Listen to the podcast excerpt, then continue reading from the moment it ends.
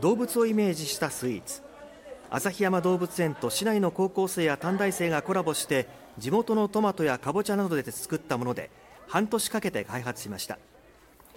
昨日から2日間限定で販売されたスイーツには賞味期限を延ばし食品ロスの削減につながる木材由来の添加物を使うなど環境保全も考えています。